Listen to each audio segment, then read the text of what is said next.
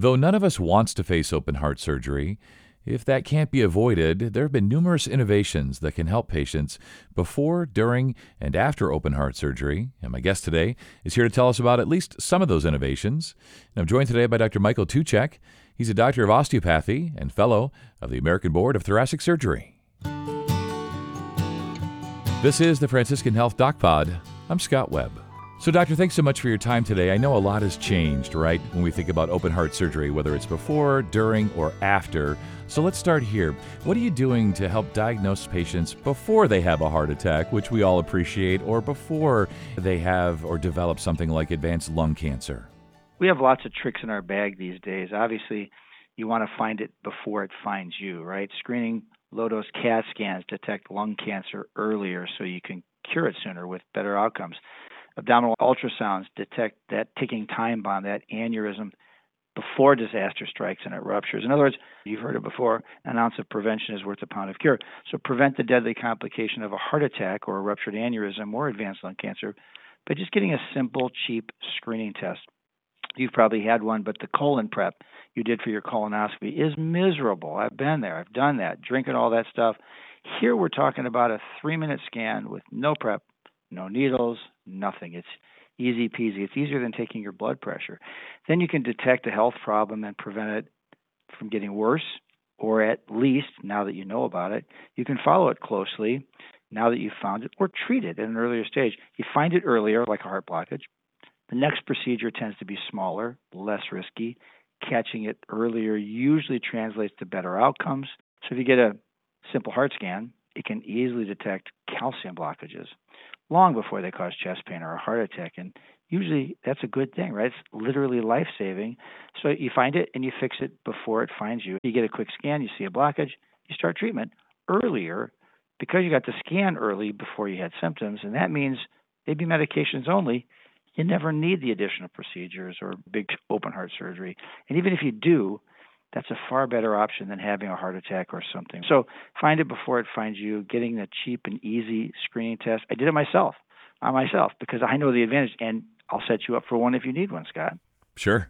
Yeah, I appreciate that. And it's music to my ears, and I'm sure listeners as well. I also know that there's been a lot of recent innovations when we think about heart surgery that probably would be surprising to me and to listeners, not to you, an expert, but to the rest of us. So, whether it's the sternal closure device or ERAS or anything else, tell us about the stuff that's got you excited and is really surprising to patients. I think the biggest complaint patients have about any operations, the, the big incision, which they equate to more pain, longer recovery.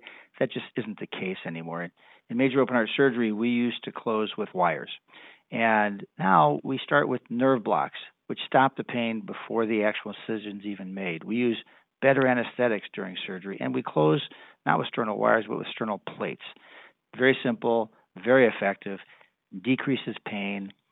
Recovery time across the board is down, right? Patients wake up and they're wondering why doesn't it hurt? It happened just yesterday. A patient asked me that. The orthopedic surgeons figured this out a long time ago when they repaired broken bones with plates and screws, and people were back walking in no time. No cast needed. When I was young here in the area, I broke my leg three times, and I was in a cast the last time for six months.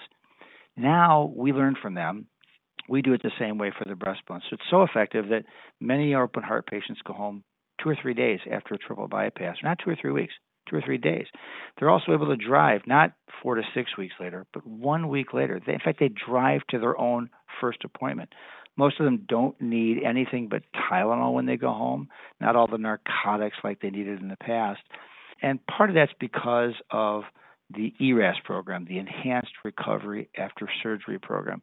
It's a program designed to prehabilitate patients, that is, get them tuned up before surgery, better nutrition, more activity if they can do it, if their disease process allows it. A bit like training for that 5K. You don't just put on gym shoes and run it and expect to do well. You train for it. You eat better, you sleep better, you exercise, you run often every day to build up your endurance.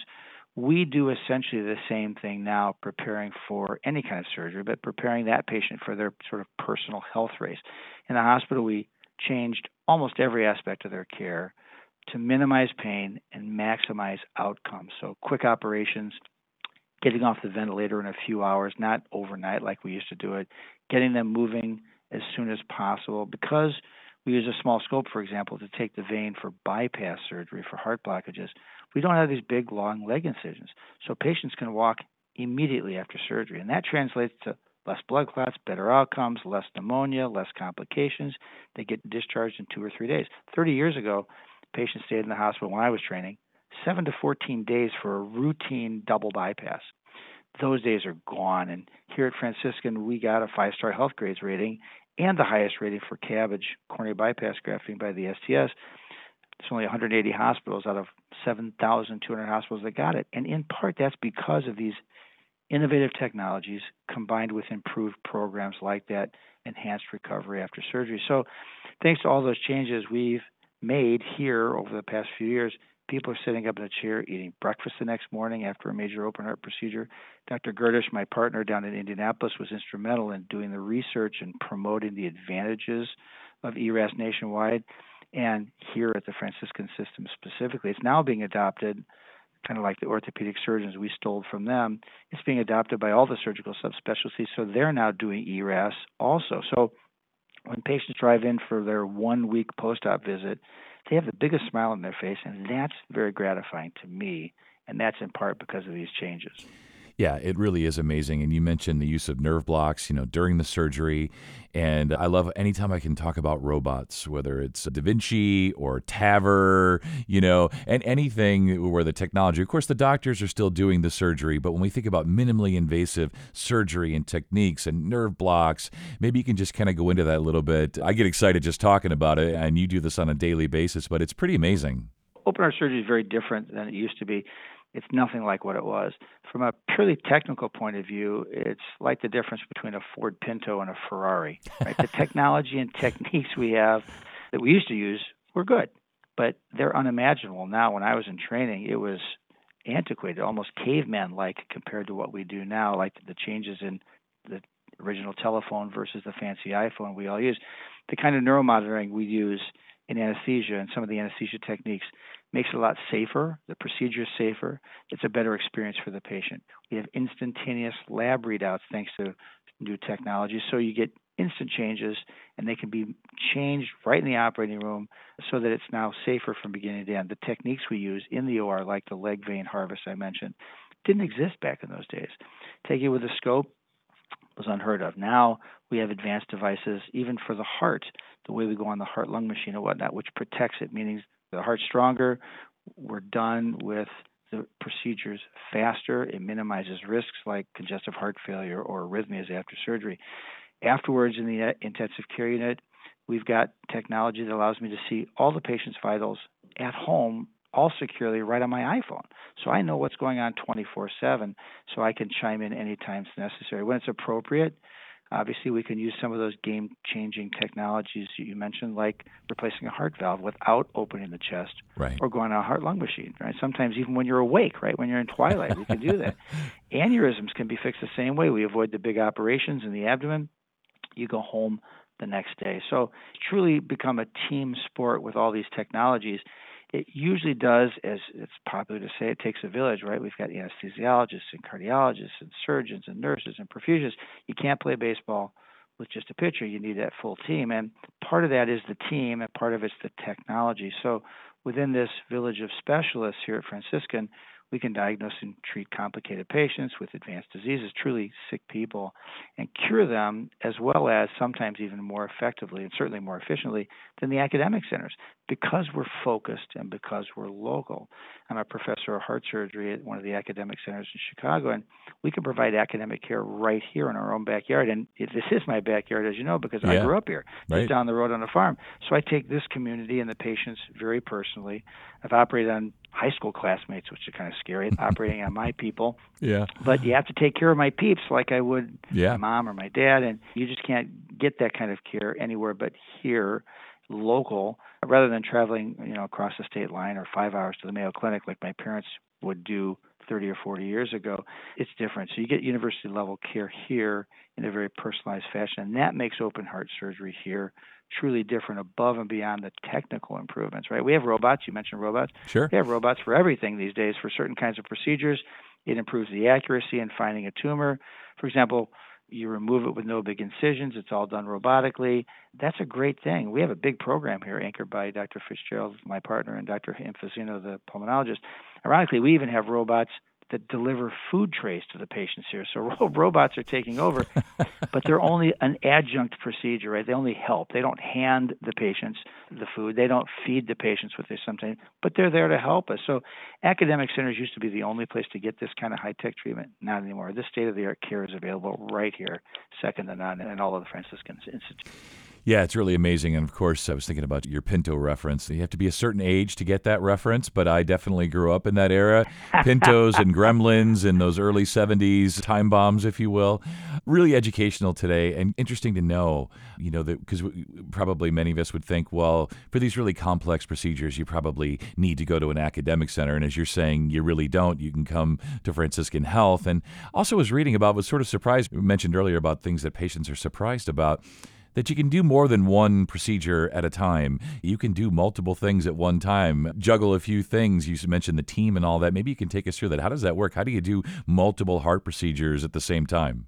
Well, you know, over the years, thanks to all the changes in medicine and all the upgrades in technology, heart surgery has become a lot more complex in part because the patients have gotten sicker and sicker. We're able to take care of them with less invasive diagnostic and treatments like stents and medications and whatnot. So if they need heart surgery, they tend to be pretty complex and pretty sick. So when your car breaks, for example, speaking of old cars, right, the Pinto, yeah. how about a Vega? Remember that oh, one? sure. Yeah. Uh, but when that breaks down, it's usually the battery and a rusty cable and a bad starter and a bad alternator and a broken belt and a cracked radiator, right? It's all those things. Just read the next repair bill. It's never just one bad spark plug. Heart disease usually is no different. If you feel palpitations at home, a little flutter in your heart, and you're a little bit fatigued and a little bit winded, some people, ah, I'm just getting old. Well, you may find out that you've got atrial fibrillation, an irregular heart rhythm, and maybe some heart blockages once we look that might need addressing. And maybe you've got a bad valve. So now you need a maze procedure, fancy procedure to fix the irregular heart rhythm, and some bypasses or stents to fix the blockages and a valve replacement. So you've got these complex procedures, three surgeries all at the same time. And we do this kind of complicated surgery all the time here at Franciscan. It's now the new norm for us because the patient population has gotten so much sicker. We've got a multidisciplinary team of specialists, as you mentioned, here, just like any academic center, because these are the kind of patients we are uh, taking care of every day. You know, patients are too frail talk about technology. If they're too frail for this magnitude of an operation, multiple procedures at once, we do have the technology and expertise to do a series of staged, lesser invasive procedures if they qualify. So, taking that example, if you have that atrial fibrillation, that irregular heart rhythm, you can do an ablation in the cath lab through the groin, or the Watchman procedure, again, all through the groin to decrease the risk for stroke because of that irregular rhythm. If you've got blockages, do stents for certain kinds of heart blockages. If you have a bad valve, you can do a transcatheter valve. Put the valve in through the groin, sometimes, as I said, while you're awake. So there's lots of different procedures, and certainly they're less invasive for frail patients with multiple heart problems. Either way, you have that, as you mentioned, the one stop shop for those complex heart problems, whether it's the big surgery with multiple procedures or multiple smaller procedures for patients that just don't qualify. Best yet, you don't have to drive to an academic center in a different state for that appointment a month and a half from now. You can just come right here locally and we'll be happy to see you. And because of our connections to the academic centers, like I said, I'm from one of the academic centers. If you really need a heart transplant, something that really needs to be done at an academic center, I can make that happen with one phone call. So it really is that one stop shop, no matter how complex the heart problem is. Yeah, it's really amazing. I wish we could talk all afternoon, but we are going to wrap up here. And as we do that, Doctor, what's the common thread that runs through all of this? What ties it all together? I think at the end of the day, Scott, when patients are thinking about cardiac or vascular lung disease, they have to forget what they thought they knew back in the day when they saw their mom and dad being treated with big surgeries, long length of stay, long recovery. So many changes have taken place that old treatments are hardly recognizable, even by me. And I went through that because the current state of treatments, the state of the art treatments, are so different, right? Robots, even delivering food, as we said, and stent grafts and minimally invasive options. And they are more effective, easier recovery for patients, shorter length of stay, less narcotics, as we talked about.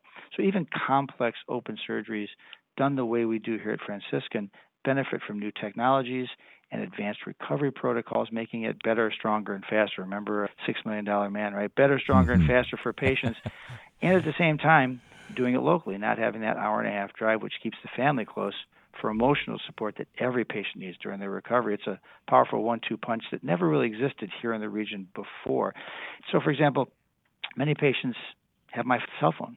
I had to get an iWatch recently because I was fielding so many questions. It's a little bit tough for me, but I'm an analog guy sometimes. But we are accessible. We're local, and that makes us different. We have a full complement of the kind of staff you need to take care of complex patients, get the diagnosis, get the treatment. Kind of like a concierge helps guide you through the process so you can focus on the the care you get, not on how to get there and what's the rush hour traffic downtown and where's the lab and radiology. We have it simple, it's guided and focused so that you can get through that process with minimal hassles, maximum efficiencies, no matter how complex the heart surgery is. So that complex thread ultimately is the personal touch combined with the technical expertise and the state of the art technologies that you and I have been talking about to make sure that every patient gets the kind of treatment and care that I would want for my mom and dad. That's our goal here at Franciscan. Doctor, this has been great, really educational. You have such a great way of explaining all this stuff in layman's terms that even I could understand. So hopefully that's good for listeners and they take your advice.